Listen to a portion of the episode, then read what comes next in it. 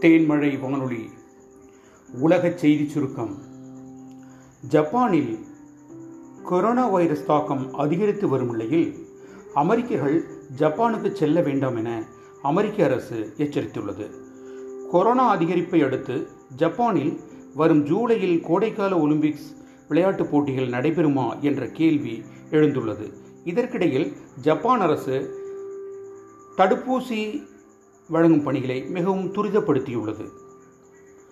அமெரிக்காவில் போலீஸ் அதிகாரியால் கழுத்தை காலால் நெரித்து படுகொலை செய்யப்பட்ட ஜார்ஜ் பிளாய்டு மறைவின் முதலாம் ஆண்டு நினைவு நினைவு தினம் இன்று அனுசரிக்கப்படுகிறது. மின்னபோலிஸ் நகரில் இந்த கொலை சம்பவம் நடைபெற்றது. மின்னபோலிஸ் நகரில் ஃப்ளாய்டு கொல்லப்பட்ட இடத்தில் பேரணிகள் நடைபெறும் என்று தெரிய வருகிறது. ஃப்ளாய்டின் தங்கை மகள் மனைவி ஆகியோர் அதிபர் ஜோ பைடன் அழைப்பின் பேரில் வெள்ளை மாளிகைக்கு சென்று அதிபரை சந்திப்பார்கள் என்று தெரிகிறது.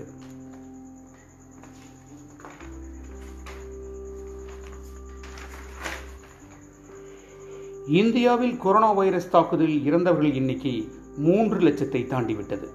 இரண்டாம் அலை தாக்குதல் இந்தியா தடுமாறி நிலைகுலுந்து திணறி வருகிறது. டெல்லியில் தொடர் போராட்டம் நடத்தி வரும் விவசாயிகள் இந்த வாரம் போராட்டத்தை விலக்கிக் கொள்ள வேண்டும் என ஒன்றிய அரசு கேட்டுக்கொண்டுள்ளது.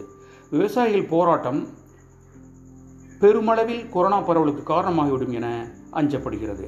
ரெண்டாயிரத்தி இருபதாம் ஆண்டு செப்டம்பர் மாதம் ஒன்றிய அரசு அறிமுகப்படுத்திய வேளாண்மை சட்டங்கள் தங்கள் வாழ்வாதாரத்தை பாதிக்கும் என தெரிவித்து விவசாயிகள் தொடர் போராட்டத்தில் ஈடுபட்டு வருவது தெரிந்ததே. நரேந்திர மோடி அரசு பதவியேற்று ஏழு ஆண்டுகள் நிறைவடைவதை ஒட்டி இந்த தினத்தை துக்க தினமாக அனுசரித்து போராட்டத்தில் ஈடுபடப் போவதாக விவசாயிகள் முடிவு செய்துள்ளனர். தாய்வான் இருபது மில்லியன் தடுப்பூசிகளை வாங்கியுள்ளது. ஹாங்காங்கில் பெருமளவு தடுப்பூசிகள் பயன்படுத்தப்படாமல் வீசி எறி வீசி எறியப்பட்டன எனவும் செய்திகள் தெரிவிக்கின்றன. உலகச் செய்தி சுருக்கம் நிறைவடைந்தது. தேன்மழை வானொலிக்காக சே ஜெயக்குமார் நன்றி வணக்கம்